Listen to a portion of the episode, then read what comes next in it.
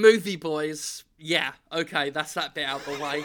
Um, I noticed that the the enthusiasm for the movie boys has sort of petered a little bit. Yeah, yeah. I well, I mean, once you get into sequel territory, it gets hard, especially when it's a sequel that has nothing to do with the game anymore because Uwe Boll has spun it off into its own universe now. But at least And it's just- a sequel to the movie. It's a sequel to the movie, uh, but there there isn't really a plot to it, memorable quotes or anything. I can't marry movie boys to anything appropriate.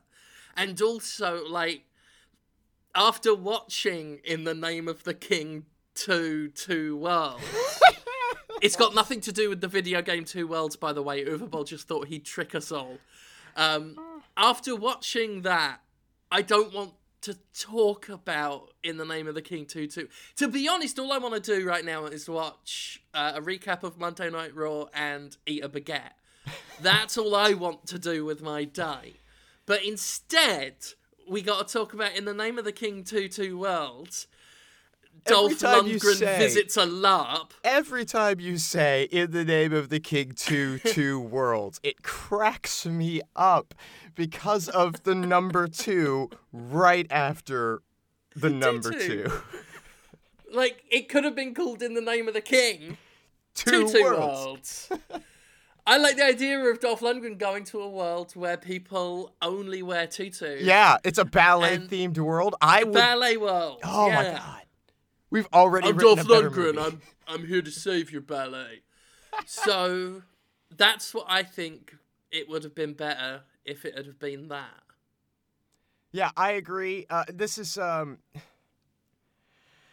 Can we talk about Dolph Lundgren for a second? Let's talk about Dolph Lundgren, and then I want to go a little bit Reservoir Dogs on Yo Asses, a little bit Tarantino on. I'll, I'll just say Yo Asses again. Yo Asses, and talk about the ending. Because I, I need to talk about the ending first, because inevitably I can only guess people get bored of these podcasts and sort of filter off halfway through, and we don't keep all the listeners. But I need people to know about how this film ends. It needs to be first. addressed. Yes. Yeah. Okay. So Um, so Dolph- let's talk about Dolph Lundgren. Yeah. when did he? Okay. I. First of all, I must have just been sort of out of the loop on Dolph for a long time. because uh, his English has gotten so much better over the years. hmm that like I could clearly understand everything he said. Yeah, there's a little bit of accent still there, but it, it's it's like a Dolph Lundgren I didn't even really recognize. Well, Dolph Lundgren's a Renaissance man. I mean, that's the thing about. I mean, he's a full. He is literally a full blown genius. Well, Um, but then and, and and you put him in this movie, right? yeah, and not you- one of his smartest moves for a man who does boast his qualifications. But but if you're going to demonstrate your acting chops, this is the crew to do that against. Because Yeah. I, I was watching it and uh, Natasha Malth, who we know from BloodRayne 2, and we will know again in Blood BloodRayne 3. Oh Oh, thank the heavens! God. We've got that to look forward to. So happy. There are a few scenes where it's just Dolph Lundgren and Natasha Malth. and Dolph seems like he should be up for an award by comparison. Well, it's not just that, although that's a big part of it. Is not just not just m- morph. Um, that's that's what I'm gonna call her now. I thought she looked familiar. I thought she looked a bit. Bl- I thought she she had the stink of BloodRayne two on her. Um, I'm, I'm gonna call her by her character name, Dr. Manhattan. yeah, that's true. Um, but not just that, like Uwe Boll, uh, as we've discussed uh, with it, uh, in the name of the king, a dungeon siege tale or whatever the fuck it was called. Um, as we discussed in that, Uwe Boll is amazing at bringing out the worst in people.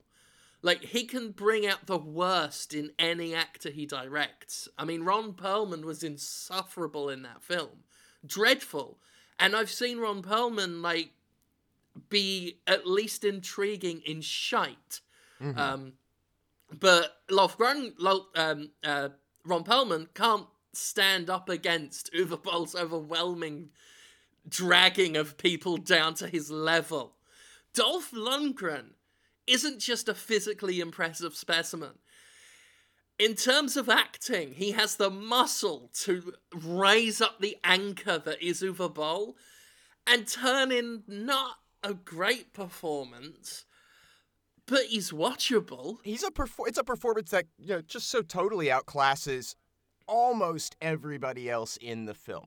Yeah, yeah. I, mean, like he's not. Lochlyn Munro, the guy who plays um, Raven in this. Oh, is that is that? I didn't know who that was. Yeah. He, I and from his been- very cheap costume and his face, and the fact that they've all got American accents, which is often just it, it sounds weird due to pop culture in a fantasy setting. yeah. Um, like he didn't look like a real king, and I know plot points, but I mean it literally looked like he was at a lab. Um, I mean, I just to make a, a to, uh, talk about the costume design briefly. I mean, the crown he's wearing is plastic. I took great care to because because I watch on the, my computer, so I I pressed up against the screen, had a good look at the crown, and I'm like, there's not a realistic looking jewel on it. There are like circular protrusions painted red and blue, but it's plasticky and it's like it's spray paint. It's clearly gold paint and plastic jewels that aren't even transparent plastic jewels. They're just plastic painted, fully opaque, red, in the middle of his crown. I could go. I could go out now to Party City and get a more impressive looking crown. Maybe not Party City, Amazon. I'll, I'll go up a bit. Like I could get it, but like at least 50 bucks. 50 bucks would get me a great looking crown for a a motion picture that would be of this quality.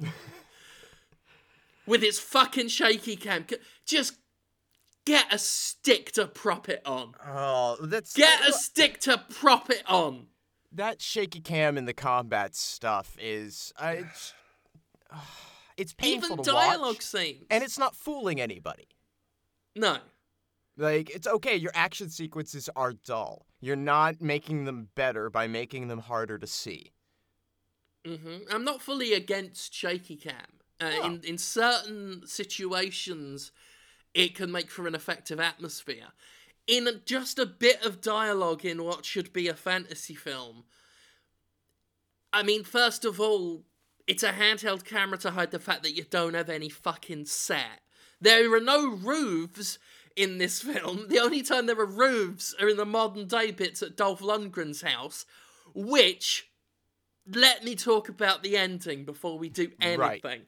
So, Dolph, it's it, there's some.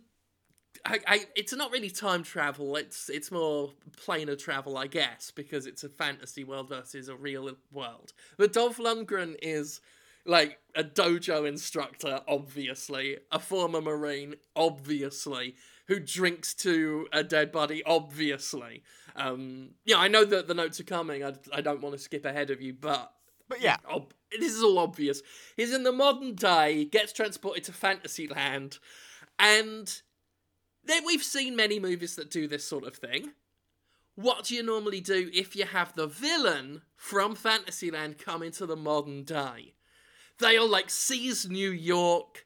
Uh, they'll get into some sort of like funny fish out of water scrapes before the hero catches back up to them you know, maybe go into a bank and try and make everyone there his loyal subjects. Stuff like that. This all just takes place in Dolph Lundgren's house. the villain comes to the modern day and a normal movie would be like, oh, the, now some shit's gonna go down.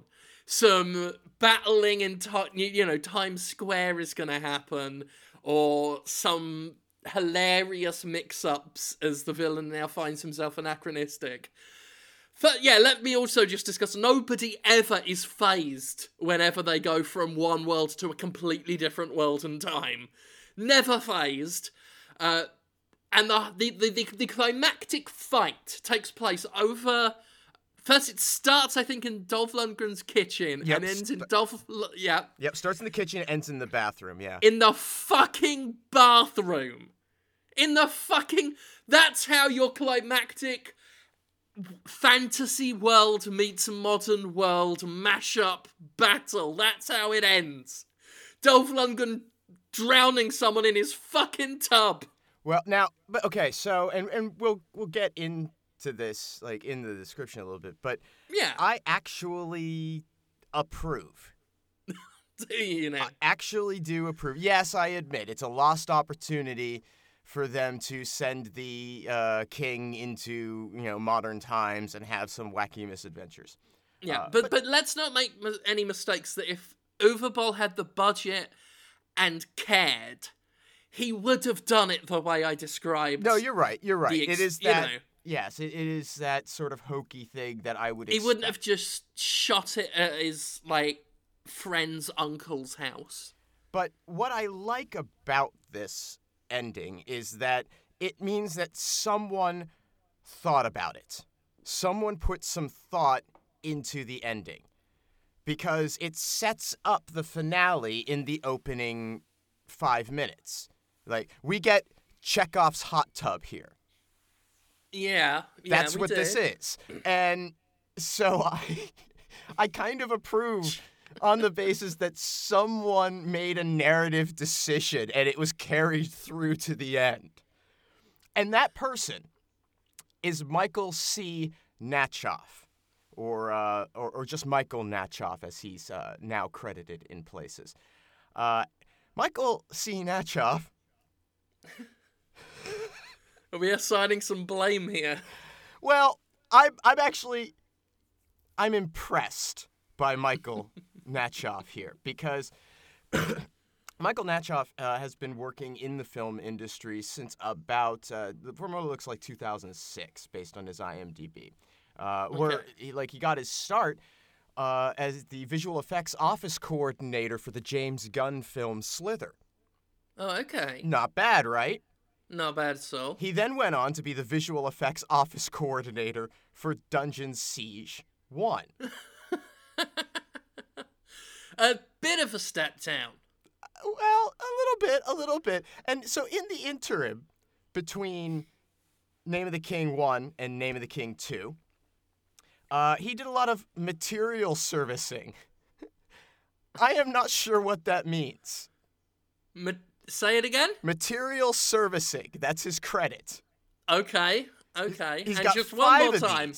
between if you could just- 2008 and He did what again for five years? material servicing. He's servicing materials. Right, right. I don't know what I'm materials imagining- he's servicing. Yeah, like I'm just imagining like him sucking off the, the handle of a mop or something. Yeah, like how he's servicing these materials is beyond me. What materials he's performing these services on, don't know.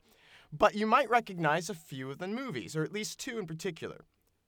The 2008 Far Cry film Oh no. and the 2009 film Rampage. Okay, so So so he- I He, he goes from these yeah. to writing in the name of the King Two Worlds, and as we will one day, Oh no. BloodRayne Three. Okay, so my theory is my theory is that he was visual effects on Slither, did really good at it or whatever. Um, did well enough to, I guess. Well, no, he must have fucked up something to end up. Hang on, let me revise. Hang on. So does Slither, but I don't know, like farts in the wrong executive elevator or something. And somebody introduces him to Uwe Boll. Yeah, and then runs away very quickly, and that's how you get rid of people in Hollywood. So goes to goes to Uwe Boll, visual effects on Dungeon Siege, which I remember Dungeon Siege, not very good. I mean, don't get me wrong. The replacement on this one really fucks up uh, with its. I can only describe it as a, a foam castle. They've got a foam castle that's made to look like ancient ruins, even though it's supposed to be contemporary. Why do so many fantasy films do this? Um, but anyway, the replacement was bad, but this guy went on to be the servicing materials. So, five movies material servicing because fucked up so bad on Dungeon Siege. They were like, I'm busting you down. I'm busting you back to beat cop. I'm busting you down to material servicing. And it's like, oh no, don't make me do that. And they're like, no, I will. So they do. And he and he does. And so five movies of that. But I can only imagine that with the drive and ambition and heart that this person shows, they service the material so fucking well on Uwe Boll's team that he was like, you know what? I'm gonna give you a shot at the big league, fella. And the rest was historically bad. uh, he is. Uh, uh, I guess most recently he was working as a visual effects producer for the Van Helsing TV series. Okay, so again, must have must have done something right somewhere. Got off the Uwe train and yep. is back on track. He escaped. Um, maybe maybe it's like purgatory. Like suffered enough in the Uwe Boll stratus, and then was called back up. I mean, I mean, let's be honest. It's it's a sci-fi original. It's not a big step up. No, no, but it's still up. Yeah. Yep. He can go on to he can go from that onto like, you know, by the time it's ready, you know, Sharknado 10. Yeah, sure. Sure. You know, get onto a reliable sort of one of these Roger Corman lights that are around these days. Get onto a reliable gig with one of those people. You'll you'll make like, you know, a couple of hundred here and there but it'll be better than working with Uwe Boll again and having to listen to his opinions, hearing him say something racist about Jennifer Lopez again. Like it's be- it's always better than that, and that's what this visual effects designer on Van Helsing for Syfy says every single day, looking in the mirror. It's better than that. yeah, I mean, so do we want to just talk about it? Yeah, let's just let's move into it. I mean, the, the okay. film's boring. Just yeah, just get that out of the way. The film's boring. Yeah. It's got some moments. It, you can find well, it, humor all, in it, I guess. It later ramps up to something interesting, but you're better off finding a YouTube compilation or something. Yeah. Um, you know, there there are the rare move. It threatens to be interesting. Yeah, yeah, there, there's the rare movie we've watched. Um, you know, I think I think uh, both House of the Dead it's well among them, where they're like, yeah, they're bad, like not even not even uh, Double Dragon good, but in the right crowd with enough drinks or what have you, it can be funny with friends. Yeah.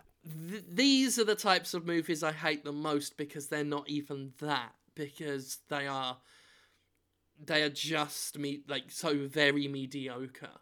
Um, and and it it does it does almost reach that funny awful at the end, but it's so little so late that again worth watching the compilation. You'll get to see the funny polystyrene castle in that anyway, because eventually the dragon, which I must say is not a dragon, even though they say it is one, by my definition, it's a wyvern. It fucking looks like one, except at some point someone must have said, "Oh shit, we need it to breathe fire. Better call it a dragon." because maybe I don't know Boll found some like you know hide like like like just sort of loitering outside of Hollywood as he often does outside of the studios out there. And then a couple of flameproof suits fell off the back of a truck and he scooped those up and he just had those that day. So it was like, well, now we need the Wyvern to breathe fire. It's not a Wyvern anymore. We thought we were going to be different, but But hey, at least we stand out by giving it the face of Godzilla from the 2000s Godzilla movie with Matthew, uh, or was it late 90s? Whatever it was, the Matthew Broderick Godzilla film from like 98. Speaking of one that, of those turn of the speaking of millennium that, did you watch Yeah. the Rampage trailer? Uh, yes, with Dwayne the Rock. Uh, that doesn't narrow it down. That could be anything. I wouldn't be surprised if he's in the next fucking season of Game of Thrones. Fucking, oh no, here's Victarion Greyjoy. Hey, it's me, The Rock. Um, yeah, I did see it. I did see it. Um, I mean, I don't know what was wrong with the original premise of Rampage. I think it would have been funnier if it was like Yeah. it seems like they're trying to go for a, a- an entertaining film. Yeah, it looks Um, like they're trying to make something entertaining, I, but that, man, like what a lost opportunity with that, you know, the story change that they seem to be Yeah. making. Because I really do think it could have been a brilliant comedy.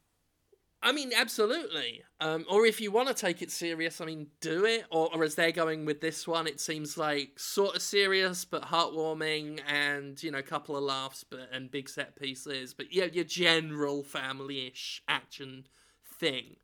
Um, but like the whole thing with like the only one of the monsters th- that has a name is George. It doesn't seem like unless at some point there'll be like some tongue-in-cheek reference to Ralph and Lizzie but they name drop the gorilla George, and it just looks like they're mostly copying like uh, Dawn of the Planet of the Apes, basically. Um, it's just a normal gorilla getting big, and then a normal wolf getting big, and I, yeah, okay.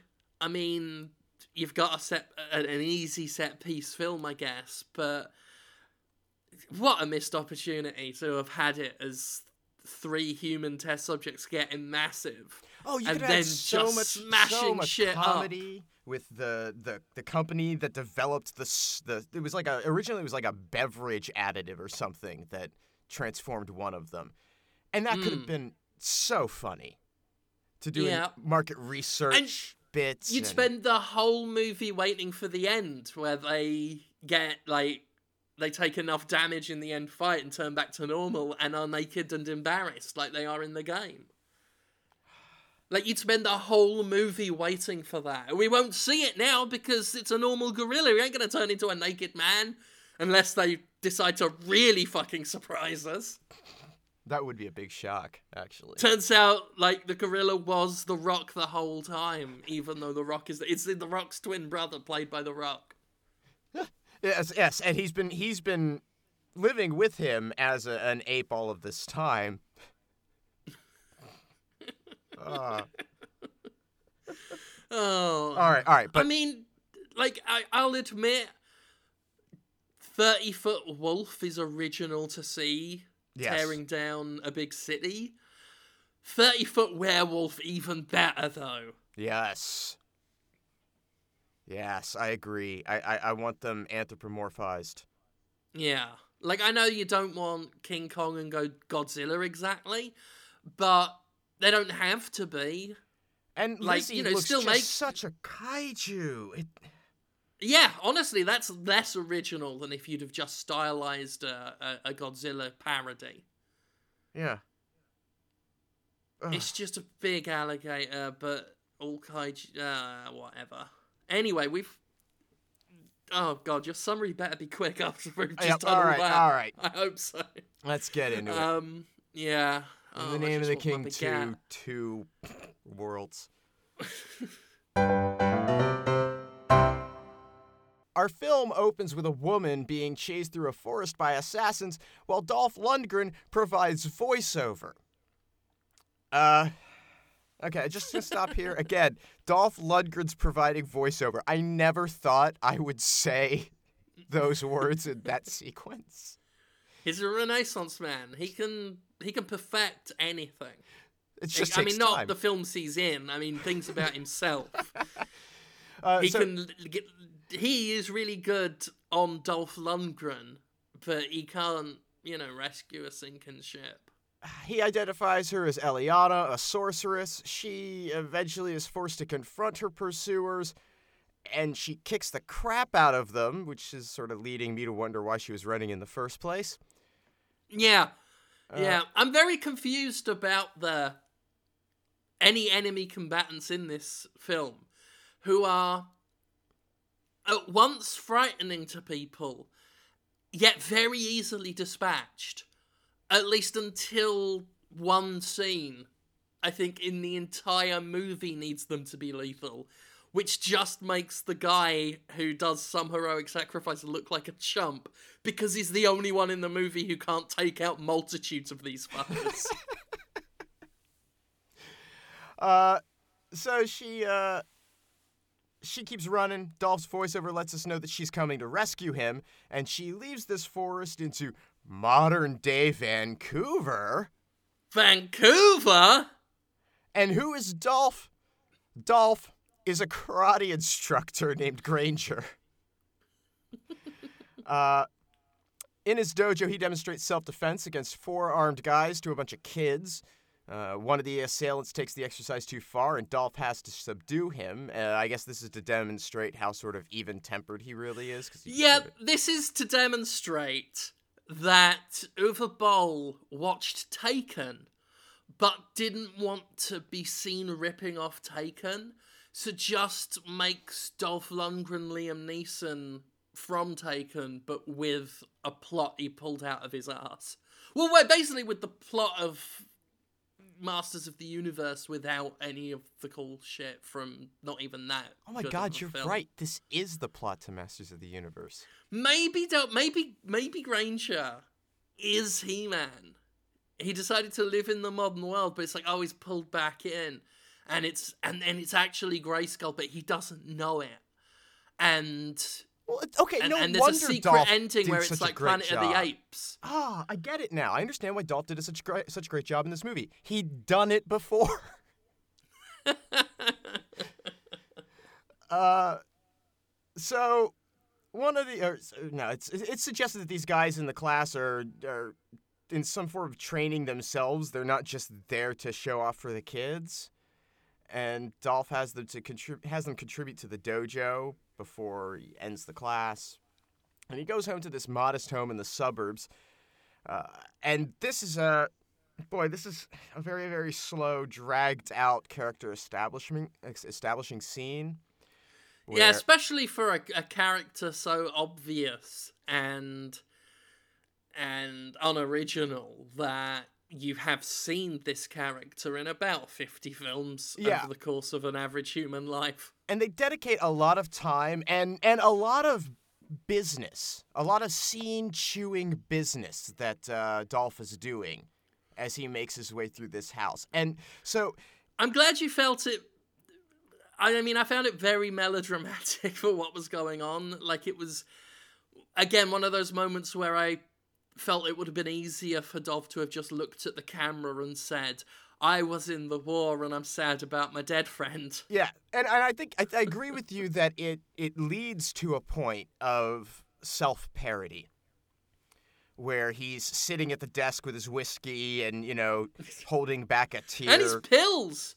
His whiskey and his pills Well, but- dangerous. But, the pills I like because it really kind of earns that. As he's moving through the house, Dolph Lundgren knows how to play a stiff old man. yeah, yeah. And mean, no notes. I mean, I I liked the pills as well. Actually, like it was, you know, it was an easy character flaw trope thing, but at least it was a bit of effort in establishing probably Dolph's idea, um, because I can't imagine Uwe Boll coming up with character establishment. Um, but but he- I'm he- just saying, it's irresponsible kids to drink and pills. It's it's interesting because I find that Dolph Lundgren can actually act so long as he's not under any obligation to speak. Because all of this silent moving around the house stuff that he's doing, basically up until he gets to the office and he has to convey an emotion of sadness, yeah. he's really good in this particular sequence. It's too long, but I appreciate its length because it gave me the time to appreciate that Dolph Lundgren could actually act. I mean, I appreciate the length of a lot of those scenes that just drag out and say and do nothing because it gave me an opportunity to go back through old photoshops that I'd done and posted on Facebook to laugh at my own jokes and works. So he uh he he goes into his house. He notes that it's been another year to nobody in particular. Uh, he's But to his dead friend. he takes some pain medication. He starts a bath for himself. Oddly, he puts his toothbrush away before heading into an office. Then this is kind of a strange thing too, because they're, they're establishing his, you know, that he was military, and that implies a certain level of, um, uh, what's the word I'm looking for? Not Experience, capability. uh, like it's it's. routine. Uh, oh, you discipline. Yeah, measure discipline. yeah. So, Yeah. but as he's leaving the bathroom, he observes that he's left his toothbrush on the shelf instead of in the cup on the shelf, mhm. and makes a point to put the toothbrush back. Breaks the character for me. He never would have left his toothbrush on the shelf. He's a military man.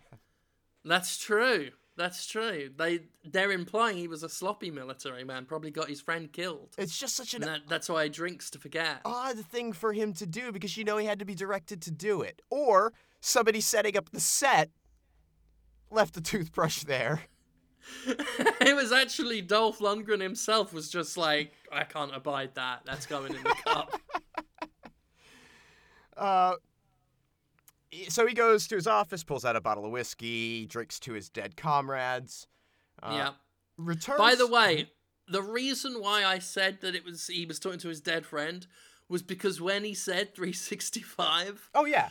I already knew he was talking to a dead friend. I was like, I bet at some point they're gonna show that he's like commemorating some dead fucking friend, probably in the army.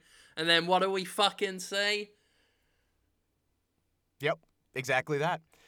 Uh, I, I tell you, actually, the one thing I I thought it was gonna be a like a squad or something. That's the one thing that surprised me, and I felt it was a funny letdown that it was just a photo of two blokes because I was expecting some like he was like a leader of a good big old squad and they'd all like died off or something, and then it's just oh it, oh no it's just one bloke. It, yeah, it's Oh, like okay. a small special forces unit or something, and that's it. It's just like these three guys. It's weird. Yeah, but the, the the camera like just seems to zoom in on two of them. Like it, Well, the third guy in the picture is him. I only remember seeing two people. There's three Maybe people that's in the just how photo in the I wide shot, and then it zooms in on just two of them later, and those are the two I think that are dead. Right, that's right, right. Yeah. I th- I I just assumed again because this scene dragged on and I went to look at funny pictures. I just thought one of them was young Dolph Lundgren from it from the olden days. So he returns to his bath, only to be attacked from behind by a guy in a hood before he can get in it. Yeah. Fights off another assassin and retrieves a gun from his nightstand, shooting another of the robed figures passing through the hall. Yeah. And by the way, robed figure is probably the name of the Halloween costume when they got it from the party store. When they got it from a shop in bulk. Because the thin, the, the paper thin cloth hoods aren't fooling anybody. I'm also Grease curious. paint around the eyes. I'm also curious about where Dolph hid his gun. Again, it was to try and make him a bit like Liam Neeson from Taken. It's like, oh, he's so prepared. But I mean, yes, a gun in the nightstand makes sense. It, Gun yeah. in a holster taped to the underside of a drawer in a nightstand that you seemingly have to completely remove to get the gun out seems slightly less practical. He doesn't have a license for it. That's the. He's got it hidden. He's he's unlicensed. He shouldn't have one. Well, and I don't know what the gun laws are in regards to pistols in in Canada. You know, like a semi-automatic yeah. like that. It could be illegal. I mean, who knows? Maybe, but that's the only thing I can think of is he shouldn't be having it if he's got it holstered underneath the drawer instead of just where he can fucking get it. Uh, he follows a blood trail downstairs where he finds a bunch more assassins to kill and and this Eliana woman that we were introduced in an earlier scene. and she opens a portal in his living room Yeah. for him to throw a bad Well, guy through. Uwe Boll's friend's uncle's living room. She then well no, I'm sure I'm sure it's it's it's owned by someone who lived in the Vancouver area, had a weekend they were going to be out of town, Airbnb'd it. I was about to say this was pre Airbnb. I bet that's how he does them now, though. there is location shots. I shouldn't laugh. I've considered it myself. There's an Airbnb down by the coast with an amazing backyard to film things in. Um, so I had the idea first, Uwe. I probably haven't. That is probably exactly how he does them now. She then drags Dolph through this portal also, saying she doesn't have time to explain, which is true, because she's immediately killed upon arriving on the other side. Uh, Dolph kills that assassin, but he's soon surrounded by a group of medieval soldiers, only Who rescue distinguishable him by from the, from the assassins because they're wearing some form of some form of chainmail. They rescue him from the guy he just killed by firing an arrow into him. That's what I liked about their introduction. Is that normally in a normal film, he'd be struggling against one particularly capable assassin who then gets an arrow in the neck or something. In this, he tussles with an assassin, stabs him, he is quite dead, and then an arrow just shoots into him. Like, they had a guy ready. Like, they were like, right, we're going to make our dramatic entrance. Um, he's fighting that assassin. You're going to take him out, and we're going to look, like, come in and look all tough. And then he's like, right, what's my mark? He's, like, he's, he's dead, you fucking idiot. Do it anyway. So a, a- woman in this group of soldiers, and I, I don't know, maybe this is Doctor Manhattan, and I'm just not paying close enough attention. That that's probably right. This is probably You know what? See her. It honestly doesn't matter. It really doesn't. Uh, she None of it does. recognizes Eliana as the king's sorceress and says they better get inside the walls before night. So Dolph is put on a cart and dragged to their, and I'm going to say uh, air quotes, fortress. We want to talk about this fortress? Right. Imagine a high school play, and they have built a fort, like a ruined fortress, because these are fortress ruins, despite them supposedly being a con- quite contemporary fortress. Imagine that a high school play has constructed fortress ruins with a working gate and everything. And I'm talking in the wealthy district. Oh yeah, I'm this talking like this is definitely an upper middle class high school production. Sure. yeah, this is where the people who are you know too good for us send their kids. They shelled out for for the styrofoam and and and rather than have the kids like use um, knives and sandpaper, they got them those cool electrified wire knives to, to cut through. Yeah, and you know spray Like- painted, taught them how to do some dry uh, brushing. Yeah. Essentially, essentially, the fortress in in the name of the King Two Two Worlds would look amazing for a lower middle class high school fortress ruin in a play. Right. It would look incredible by those standards. But back to this Hollywood production. Uh, Canadian production. Oh, you're right. You're right. It's with uh, Vancouver and the British Film Institute, which for some reason I remembered whilst my habitual scrolling to the end credits just to see if Uwe Boll had bothered. Well, you got to Um, get them tax credits. That's how these yes. get made. Yes. But yes, so again, but back to this British Film Institute production. Or British Columbia, or whatever. Back to the movie that isn't a fucking high school play. Uh, as he's semi-conscious, Eliana appears to Dolph and gives him some gibberish about how he was meant to come here and she was meant to die and prophecy Yeah. destiny and whatever. The audience at this point also is semi conscious. Yeah, it didn't take. It does not take much to get us to that point No. either. It's real. Happens real quick. Uh, the king shows up. yeah, now the king who, as I said, is wearing a plastic crown with painted on jewelry. And now you said he is a he's a guy you've you, you've seen. Oh yeah, yeah. I've seen him in uh, some TV. Uh, he was in the TV series Lucifer that's airing on Fox, and I like him there. And I've seen him in a few other things. And oh, I mean, actually, this keeps coming up uh, in our Uwe Boll discussions. Um, but you, I noticed that we didn't have any of the old crew here. I mean, we've got No. Natasha uh, from BloodRayne 2, but we don't have our Brendan Fletcher. We don't have um, what's his name? Uh, the, the- From Christmas Story. from- Zach. yeah, Zach, Ward. Zach Ward. We don't have. Yeah.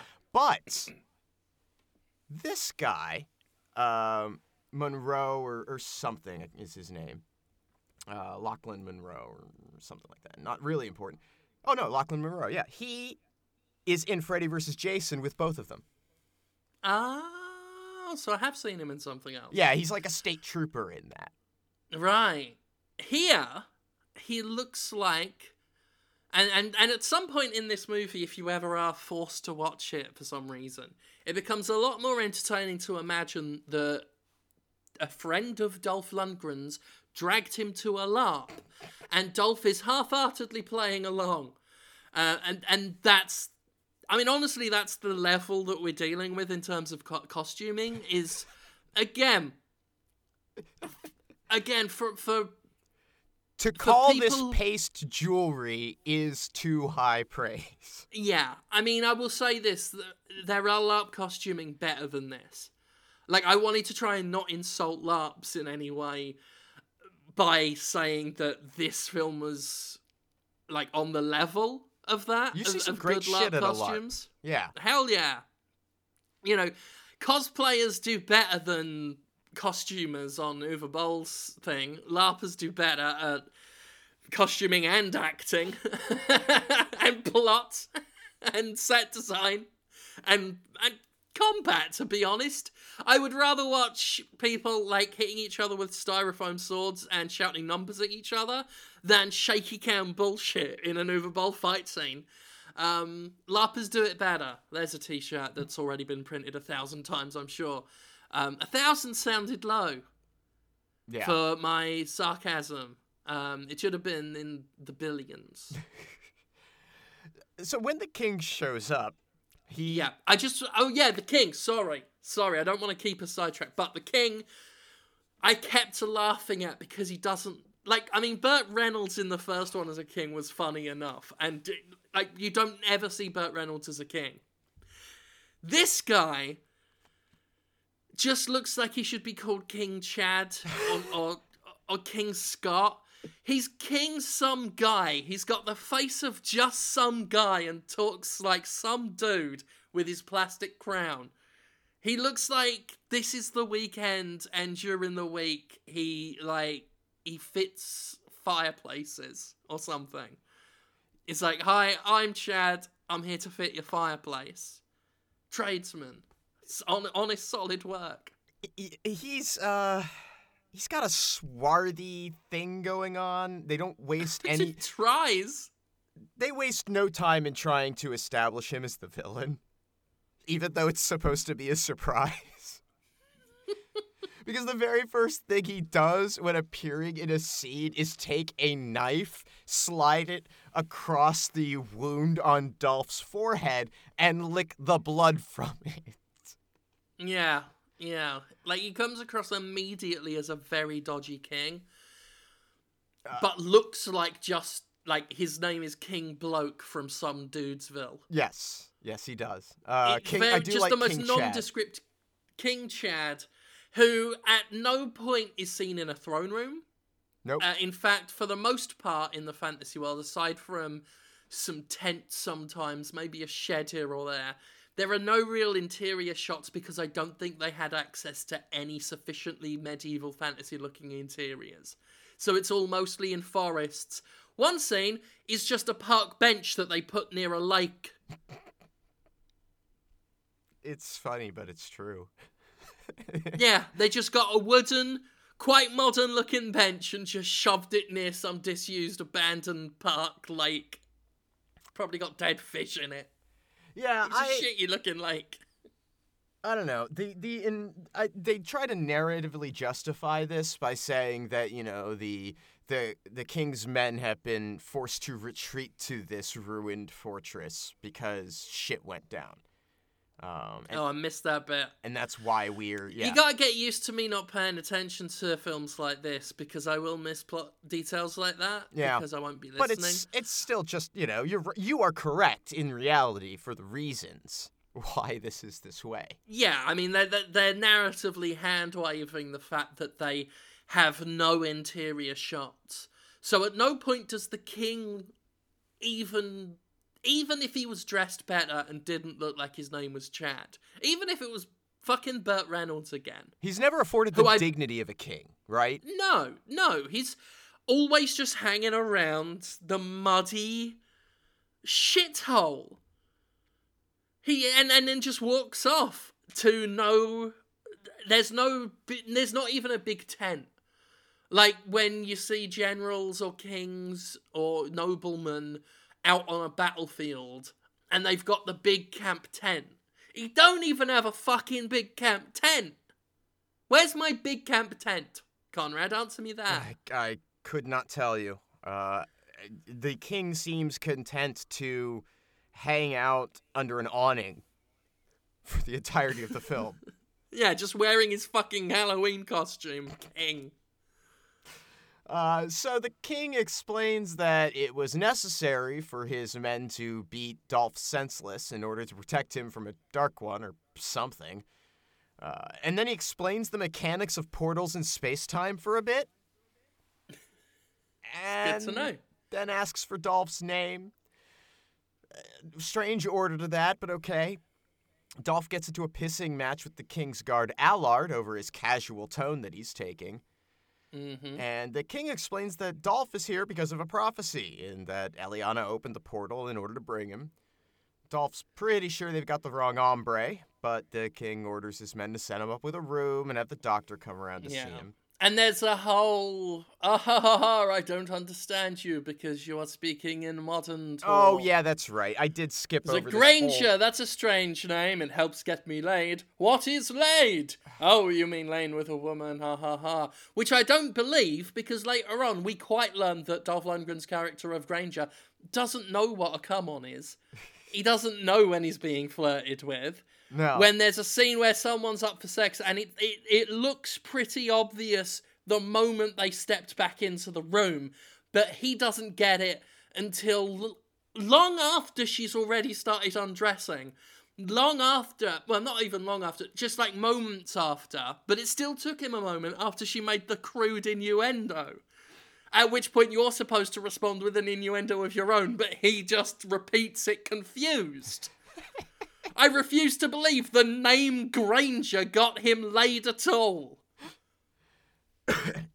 On the way to the uh, to wherever they're taking him, Allard confronts Dolph. And oh boy, they're gonna butt heads, aren't they?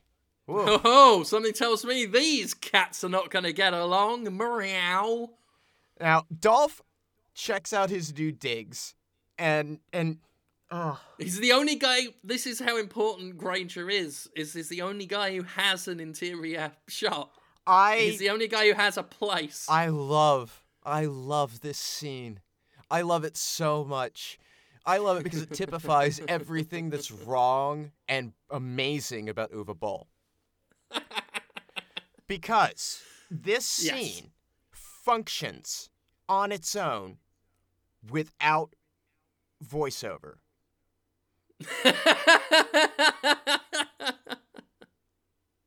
Dolph Lundgren goes in there and he's he's doing the work, right?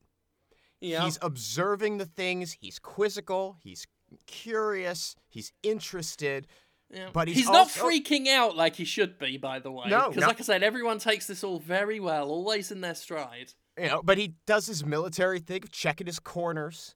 You know, Mhm. he makes sure the room is secured. He does all of these things that establish him as a character who's interested, and there's no reason for him to reflect audibly on this, so they keep him silent. And it's actually a pretty good bit of business that Dolph is doing here. And as I said, voiceover would be unnecessary. Yeah, yeah, cool, of course. But it's here.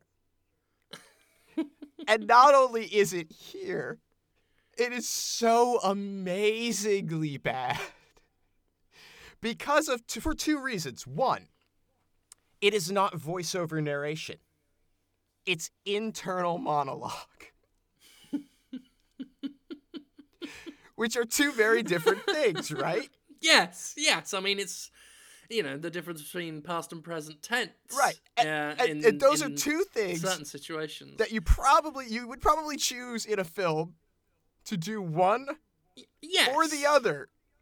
It's something you you have to keep consistent for the sake of the audience, unless you are very deliberately and carefully doing something stylistic, and not just not knowing what the fuck you're doing or why. Um, this is an example of not knowing what the fuck you're doing and why. And so, okay, so we've established that the acting in the scene is pretty good. The voiceover's not necessary at all. And then No. you get the last piece of the puzzle. In that this this internal no- monologue dialogue is brilliantly bad. First, he comments on how acid trips don't get this weird. then corrects himself because he's never had an acid trip and wouldn't know. I forgot about that specific denial of his. Uh, now, I, I, I, yeah, like it. It's an odd one because you don't, because he says it so flatly. You don't know if it's supposed to be genuine or a kind of winking denial. well, either way, I'm just going to clear it up for people. okay? It's not that acid trips don't get that weird. They just don't get this boring. Yeah, that would be the thing. Um, In case anyone's curious, he's not correct. a lot of Nothing like an acid trip. Not a lot of quiet, boring dialogue No. in in out in the woods. At least- It- I mean, it may be out in the woods. Okay, and, and- Uh, It may be Oh, near sure. a high school production set. It may be. yeah, all of these, But it's never that dull. And, and, and actually, maybe, maybe this is what an acid trip looks like when viewed from the outside.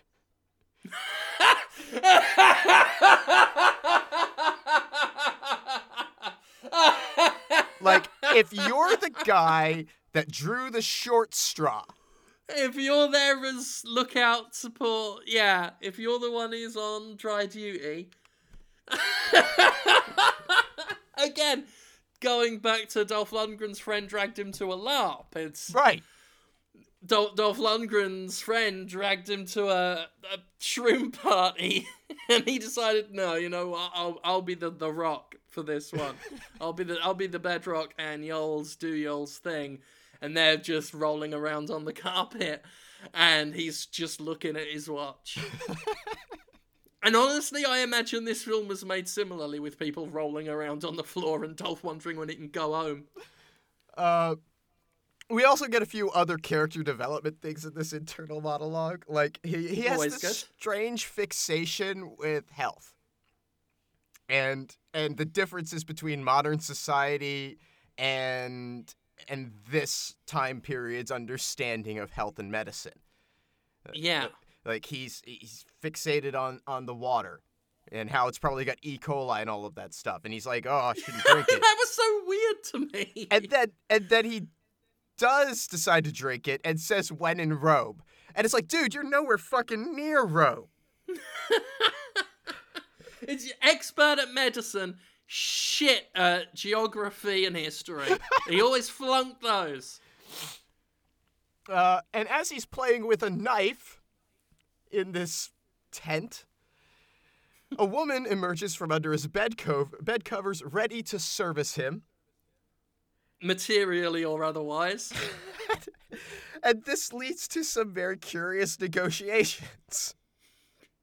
Which Hammer, the I think what Uwe Boll thought was a joke, on for far too long. Yeah. Be- It didn't need repeating later. well, okay. I'm gonna Actually, actually, you know what? I'm gonna disagree with you there. I te- no, it it it does bear repeating because it later when the thing happens, it makes it. I took it a certain way, which I will talk t- talk to you about when we get there. I thought it was a kind of a fun comic moment that this sets up. Uh, because this is itself supposed to be a comic moment uh, on some level, and it's not that effective at it. Um, no, it's not not particularly. Again, it, you you will have seen this at least fifty times in movies over the course of your human life. But I do think the joke gets better through context and repetition. See, the okay, the the joke here is that he's in this weird place and is being put upon by this woman for sex and he's really not interested and she's really just there to serve him which she expresses and so she, she suggested oh well if if if i'm not what's necessary i can get you a guy if that's what you prefer and he turns that down because he is you know heterosexual man um and then gets they, they come around to the agreement that, that she'll stay at his bed just for warmth. And Dr. Manhattan comes in and treats him, and then the bed maiden relays the information that she has required about how Dolph doesn't want to have sex with her and doesn't really want to seem to want to have sex with anyone as if she is making some sort of medical diagnosis. Like, like she is she is delivering these, these are symptoms that he's having. yeah, And I appreciate the attempt at making that joke. Okay, It's not good. I think it is made marginally better in this context. yeah. I mean, mar- marginally, it could have been if if if they'd have found a better way of putting that message across. Yeah. because to me it just read like oh they found that idea funny that she is confused that he doesn't want to have sex with her and wouldn't it be funny to automatically assume that he would therefore want to have sex with a boy i just thought that Uwe Boll would have found that so funny it was worth repeating Yeah, That and, was my and whereas. I see it as sort of like the idea that he doesn't want to have sex is some sort of a sickness. which i mean again Uwe Uwe Boll could just be putting his own opinions in That could be. Um, so anyway, Dolph lays down to sleep after he's treated, has a dream with two Yeah. women, one of whom is Eliana, who we've seen before, the other is someone else that we haven't met yet. Uh, and Eliana thinks Dolph should wake up, so he does to find that the bed maiden's over him with a knife. Yep. Now this this is why I will say it's worth repeating that quote unquote joke from before. Because now her emphasizing her her her constantly registering that he wants to have doesn't want to have sex with with girls or boys makes me feel like she's very prejudiced against Dolph Lundgren living in a sexual lifestyle hmm. that's what this then looked like to me. And I was just like, that gave the film some stakes. that we're now seeing the political, social side of the society of In the Name of the King 2 Two Worlds. and and now we're going to have a discussion about, you know, identity and, oh no, she's a cultist. Yeah, she she gets stuck with her knife and dies very slowly and says the name of the Holy Mother, um, which might be the first time we hear that. Dolph is, It wasn't in my house. Dolph is then Mine was when I woke up this morning and said, Holy Mother of fuck, I have to watch this today. Dolph gets brought before the king and they do some more talking about destiny and prophecy and shite. And the king tells of the last king, Jason Statham. And God, it feels so long ago now. and how the king Where's Where's Matthew Lillard? I don't recall him dying in the last one. He's just sort of disappeared without any consequence, didn't he? Oh, I can't remember, but I'd like to think he's out there somewhere. Just running around the two. I mean, by this point, he was already. I think he was well back on the Scooby train by this point. He Oh, was yeah. long shot of. He'd he'd found his redemption. He'd clawed his way out of purgatory. Uh, the uh, so the, the kingdom fell to the Dark Ones. They carry a plague in their blood, and they're fanatical devotees of the uh, Holy Mother. And Dolph is the chosen one chosen to kill the Holy Mother, which Dolph chooses to do. Cool. But when in Rome. Yeah. Uh, the king tries to supply Dolph up for the trip, but Dolph's not feeling it, saying he'd be better off just with his knife. The king's not here What hearing an that. idiot. You need food. Yeah. well, no, you can't eat a knife. and and I I think I think that what uh, I think Dolph Lundgren is Solid Snake. All on site Yeah. procurement. That's his bag.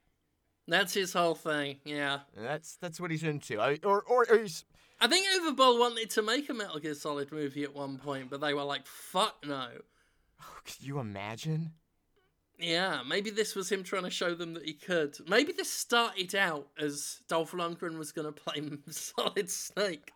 And then he gave up on that when they were like, no, you will never touch this. Okay, all right, And then all right, he all right. Hang on. Wrote All right. it into his In the Name of verse. We, we we need to visualize this for a second. We need to visualize Metal Gear Solid, All right, opening up my mind palace for this. directed by Uwe Boll, Blah. starring Dolph Lundgren.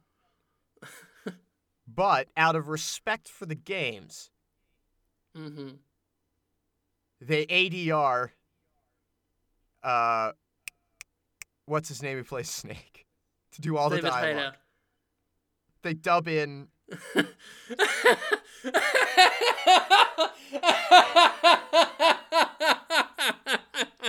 now that I would pay to see at the theatre. I would absolutely pay to see I that would- in the theater. An Uwe Boll directed Metal Gear Solid, Dolph Lundgren, and and David Hayter doing the voice. Very good, very good. Ah, so uh the king's gonna send a whole fucking adventuring party with him, I- including Dr. Manhattan. And speaking of Dr. Manhattan, she's snooping around in Dolph's jacket, trying to get into his stash of painkillers, but is humorously defeated by the child safety cap. Oh yeah, yeah. Because um, I don't know. Well, we've not really harped on it much because I just guess we're just so fucking over it. But the movie harps on so much about, ha ha, people from this old fantasy world don't understand modern things. Yes, there's a lot of that, and I skip over. it. Until the final fight where the king, you know, the evil bad guy, well, we've already just said he's evil, the, the, the villainous king, who is, it's supposed to be a surprise, but it's not. Um, when he transports to the modern world and they just need to have a fight, they drop all that. He's he's well happy with his surroundings. Yeah, he's he's totally not confused. Nobody's ever confused by the place that they mysteriously appear in. Yeah, I think the only way they tried to allude to that was he picked up a torch and tried to batter Dolph with it. Yeah. And I think in Uwe Boll's head, he was thinking that's not how you use a torch. But in my head, I'm thinking, That's exactly how all, you I was- use a torch under the circumstances. Yeah. yes. I mean, you know, I heavy duty torches are quite effective bashing objects. Right. Like they are. And he's not going to know what it is. He's from hundreds of years in the past. Yeah. So he just grabs the first blunt object he saw. But I thought Dolph Lundgren. No, sorry, Uwe Boll. I I reckon Uwe Boll thought he was being clever there. But didn't realize that many movies, TV shows um, have shown how effective a flashlight can be as a clubbing weapon. So, Dr. Manhattan doesn't want to go on the journey either, but gets a little more interested when Dolph starts telling her about limb reattachment surgery. Yeah, that's hot shit. It's so hot, in fact, that she then comes me back into his tent immediately after leaving in order to ride him. And he and like I said, he doesn't get it until she is like practically on the bone. Yeah, no, yeah, yeah. Uh, credit to Uwe Boll. There is no, there are no unnecessary breasts exposed for our pleasure. No, no, they're not exposed. They're they're only exposed for Dolph's pleasure, not not ours.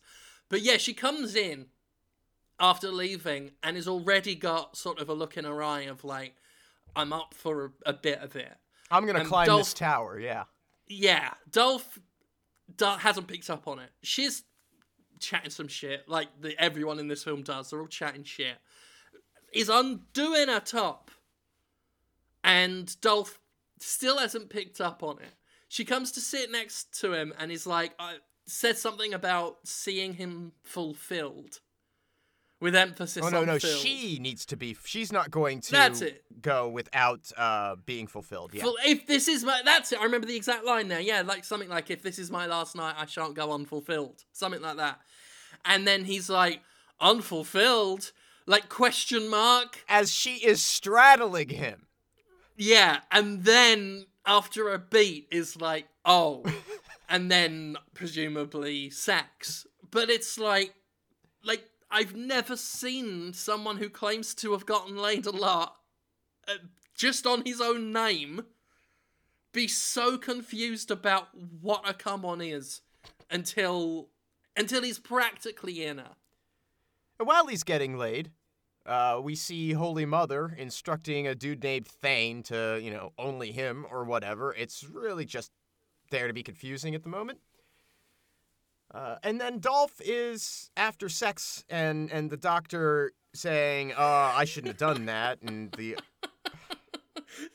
Dolph is after sex. That's just a great, a great line on its own. The best four words I've ever seen in order. Uh, he's he's then taken to meet a seer, which is the other woman that he had the dream about. And on the way, he tries to have lighthearted banter with the king, with the king's guard Allard, uh, with no success. Um, Yeah. I, I think it's again, it's another one of those. How, how do you ever get laid things with this attitude? If I'm recalling. Something like that. Yeah. uh, I just wrote a better line of dialogue. Now the the the seer tells him that he's got three trials to go through, but it's cool because he's already done the first one just by showing up in the medieval times. So one out of Hey, three he done. literally got a participation trophy. Yeah. Uh, next, he has to kill the Dark Mother and then find the catalyst, which will lead him to his destiny. And then she talks a lot of derogatory fucking shit about the King's soldiers. like about how they're just failures and, and worms in the eyes of history and Yeah, like Destiny's gonna like chew you up and fuck you up and it's some real degradatory, shit degradatory and lick your shit that she's saying. Yeah. Yeah, like she she speaking on behalf of Destiny talks some trash about the King's man. The next morning, Destiny threw down the next morning, via via Destiny's Flavor Flav in the form of this woman. The next morning, the king sees the adventuring party off and slips a little something something to Dr. Manhattan. On the trail, they're attacked by Dark Ones, led by this Thane guy that the Holy Mother was talking to. Oh my god. And shaky cam fighting happens. Oh, Yeah. So much. And Thane, if, if I recall correctly, again, just looks like some guy. Again, yeah. weekdays contract laborer. Weekends. Works works in the family. I reckon family business construction. Yep. But on the weekends, he he's Thane like. of the North Realms. yeah. Pretty much. It's like uh, th- I've never. I don't think I've seen outside of when we've dug really deep into Amazon's m- movies when you go too far Mhm. and start seeing the almost like the version of Steam Direct for movies. um, have I seen in a fantasy setting people that just look like some guy, just some bloke dressed up? $4.5 million. Unbefucking-leavable. Unbelievable. There are better costumes and better actors for far, far less. Yeah, pretty much. Um, You could get a set. You could get a good set for a million if you not not a whole you know big Hollywood blockbuster set. You could get a great set for a Oh, million. God, yes. A million dollars on set design? Yes. You could do a lot of really cool things with that kind of money. Totally. And he did. It's just a, a lot of great things that That we're never going to see because yeah, I, I won't make allegations that'll get me another potential libel lawsuit, so I'm gonna stop. Right. uh, It would have been slander in this case, though, what I was gonna say about Uwe and where he spent his money. So Dolph and crew win their fight, and Dolph is trying to get some intel out of a wounded Dark One when Allard just kills him. So he pissing Dolph right off. See, Yeah. Allard doesn't have Dolph's uh, uh, considerable understanding of military uh, practice. Completely unnecessary to kill him, but hey, we can't reveal any information too quickly. We get a uh, lengthy scene then back at the fortress where the king is mixing potions and continuing to be creepy. This scene does not feel out of place at all. It certainly serves a purpose. That's why it's in the film. It's there. It's not just because we needed to cut away to something else temporarily to indicate a little passage of time. Uh, nope. As the doctor then tends the wounded from the battle, she asks Dolph to tell her again about future medicine, and then Dolph and Allard patch things up over their disagreement over killing the guy and, and their general tension. And Dolph reveals his suspicion that the Holy Mother wants him alive for some reason because there were opportunities for him to be killed that weren't taken during that fight. And they had exactly the same number of soldiers. Okay, That's math. sure. Math, isn't it? Yeah, why not? Uh, the seer, we cut to the seer hanging out in her tree when a dude with a spear shows up and sticks her good. And oh my god, it's the king! What treachery is this? that is some fucked up bullshit. Evil king. I mean, a yeah, nominally a king, a man in a king costume. Nominally evil. Nominally a character. yeah, a nominally evil king-ish man. At camp, Dolph continues to lay the charm on Dr. Manhattan with more stories of the future, specifically about antibiotics. Which is so fascinating. She falls asleep. Talking about cheese mold. Uh, she does fall asleep on him, and then the camp is awakened in the morning by another attack from Dark Ones. Oh no. Uh, the king's men are routed to the edge of a steep ridge, and Allard says Dolph and Dr. Manhattan should go on ahead while his dudes stay and die fighting the Dark Ones. Dolph refuses, so Allard just kicks him down the ridge. Classic. We've seen it a thousand times in a thousand Many better times. movies. Heroic sacrifice. Uh, fighting happens with the soldiers. Thane totally guts Well, the- the- Allard. Um, she follows. Yeah, she does follow him down. Yeah, she she hops But down, and she's what I- boy, she's super eager to just jump down into that.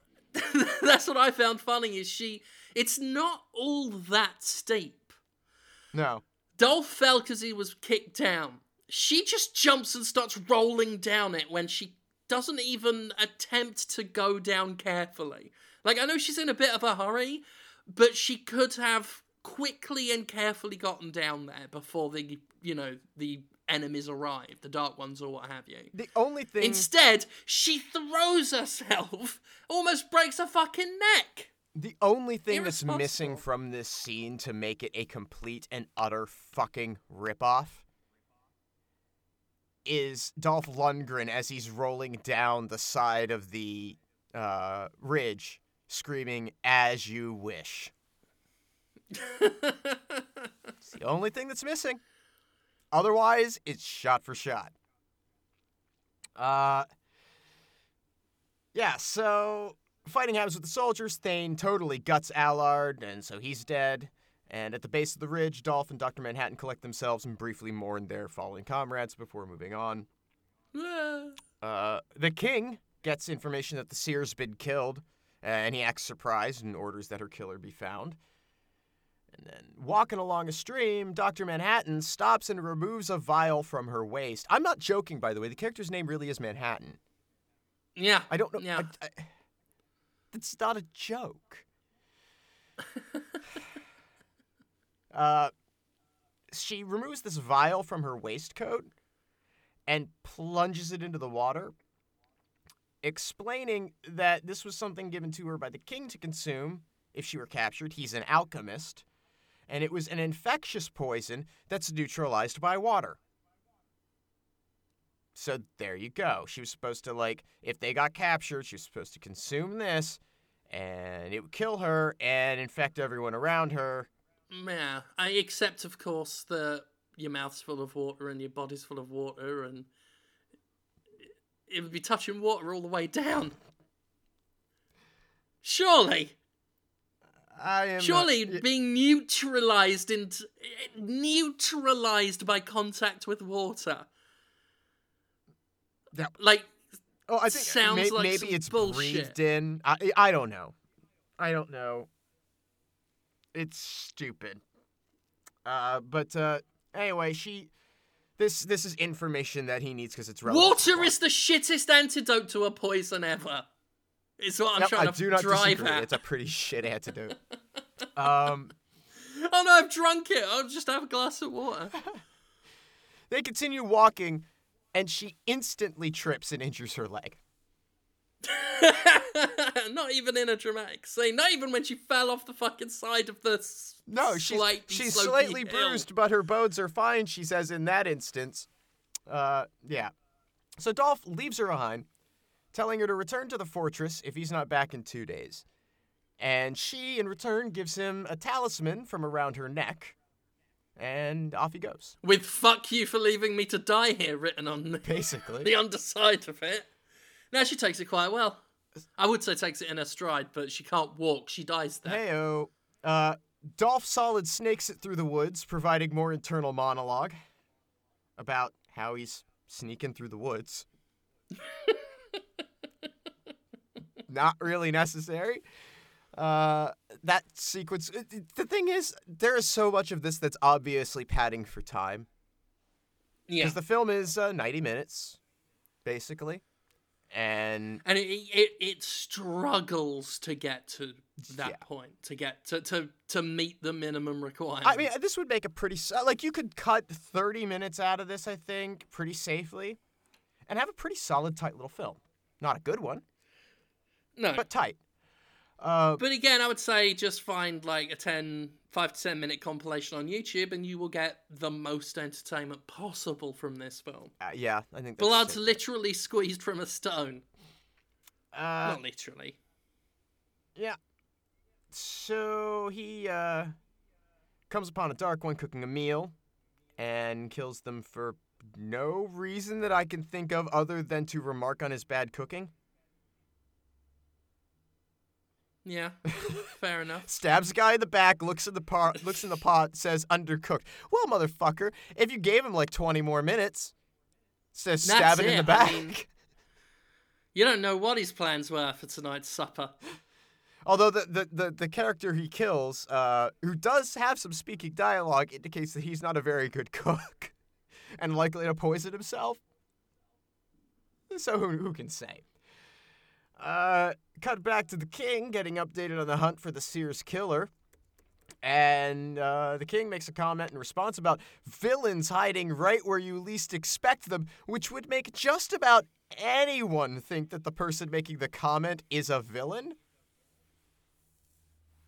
Yeah. Like even Unless like he's trying some reverse psychology. it's it's one of those deals where you sort of expect the guy standing there to have this sort of like odd expression on his face as this is being said, and, and then saying, "Uh, uh, "Hang on, I'm I'm sorry. I just I gotta ask, are you a villain?"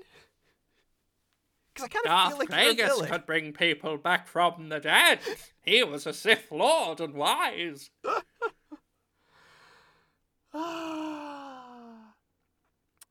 so, Dolph arrives at the Holy Mother's camp and is impeded in no way by any of the Dark Ones there. He goes to the Holy Mother's tent and she greets him while Thane sort of subdues him with a club.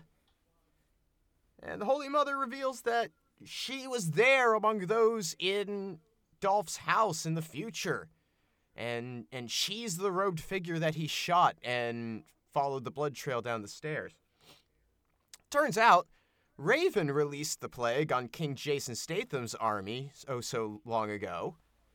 And Dolph is Jason Statham's lost son, who was taken into the future to be kept safe, and later retrieved as an adult to save the world.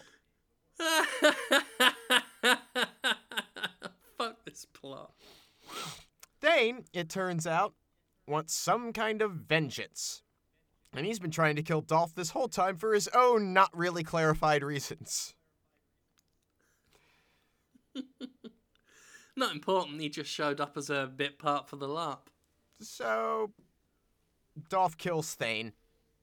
Um, and then the Holy Mother has a vision in which the plague is released in the future and it's going to kill everybody.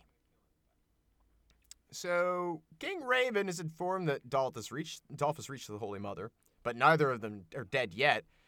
Uh, and that pisses him off, so he's going to go deal with it himself. Uh, just a matter of time, really. He, he could have just waited, because she's dying from the gunshot wound.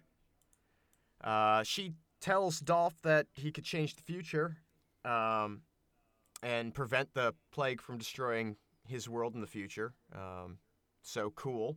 And then she dies, leaving him with her second in command, Dunyana, who has just appeared out of nowhere. Is in this film. Yeah, she's just a character now. Well, she's in this film for all of 10 minutes tops. And that's including like scene changes to other things, like just the grand totality of her appearance in this 90 minute movie is, is maybe 10 minutes.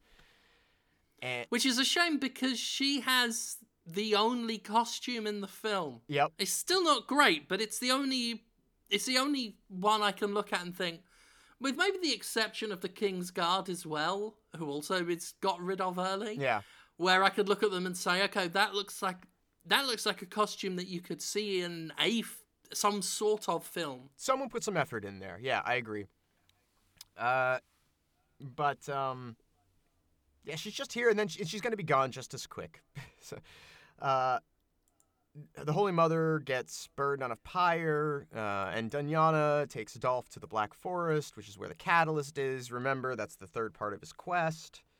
Um, having fulfilled killing the Holy Mother, which technically he did do. He just had, again, already done it. So, two out Yeah. of the three steps of his quest were completed effectively. You see why he was so good in the military, the efficiency with which he completes his jobs. He doesn't even need orders and he completes them. Yeah, it's quite impressive. Uh, so he's, they, they go to the Black Forest to look for the catalyst. Nobody actually seems to know what the catalyst is, and Dunyana and her people are just supposed to like leave him at the edge and not help beyond that point. So King Raven then gets an update on this information that the mother is dead and Dolph's in the forest. Uh, he thanks this man for the information, and then kills him. I don't understand why. To show that he's bad. Okay, Like, to who? To show you remember who? how. Who is he showing that he's bad?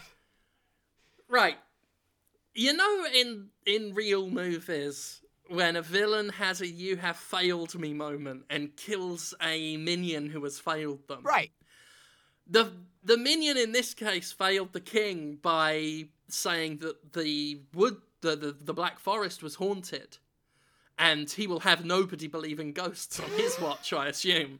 Like he is he is such a rational skeptic he will slash a minion who dares dares bring up the paranormal in his presence um, but no, it was just to show. It was it was one of those scenes that are in films that show a villain killing a subordinate to show how bad they are, except with no real context because who needs that? Let's just show the thing people know from movies. Well, and and and, it, and we know.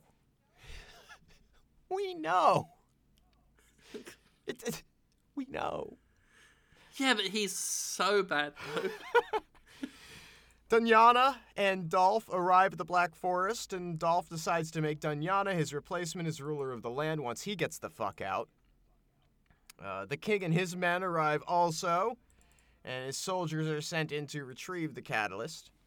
In the forest, Dolph encounters a.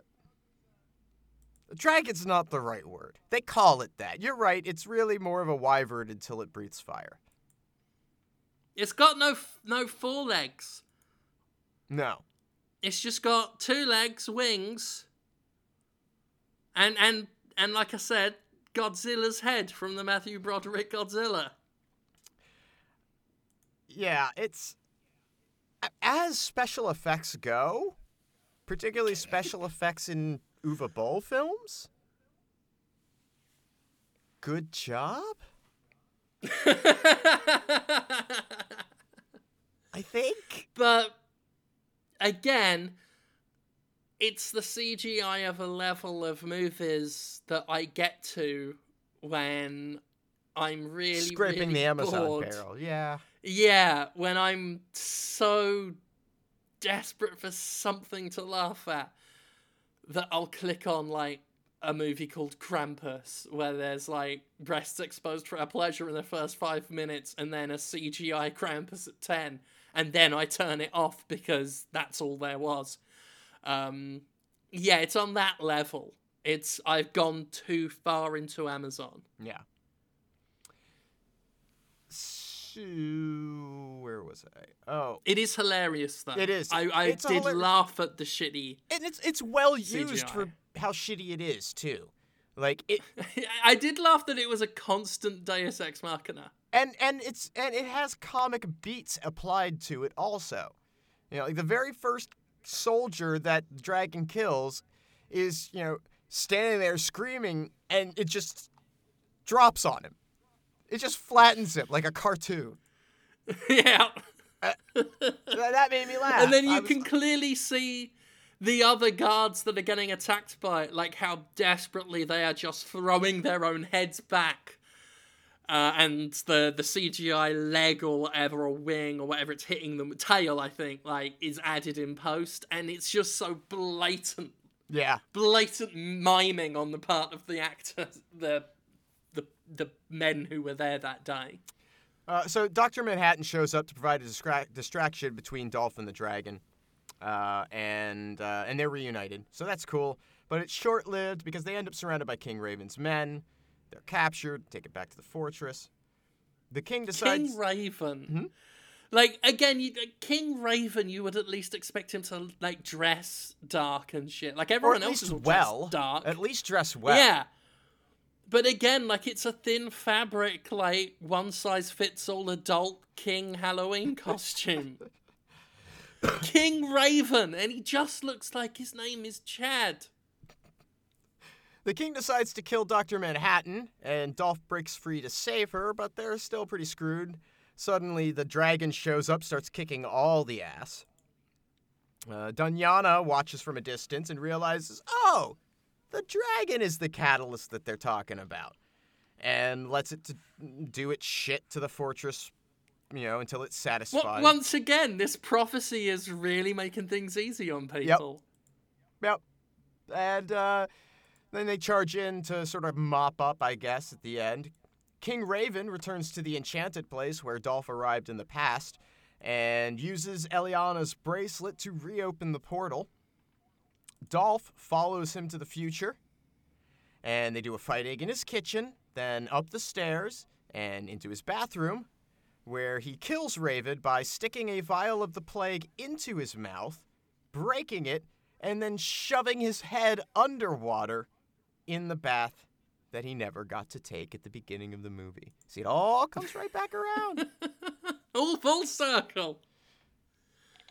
and, and, and, and, and then I think he goes to his office and, and, and has another drink and questions whether or not he's ever going to see Dr. Manhattan again. I tuned out after this.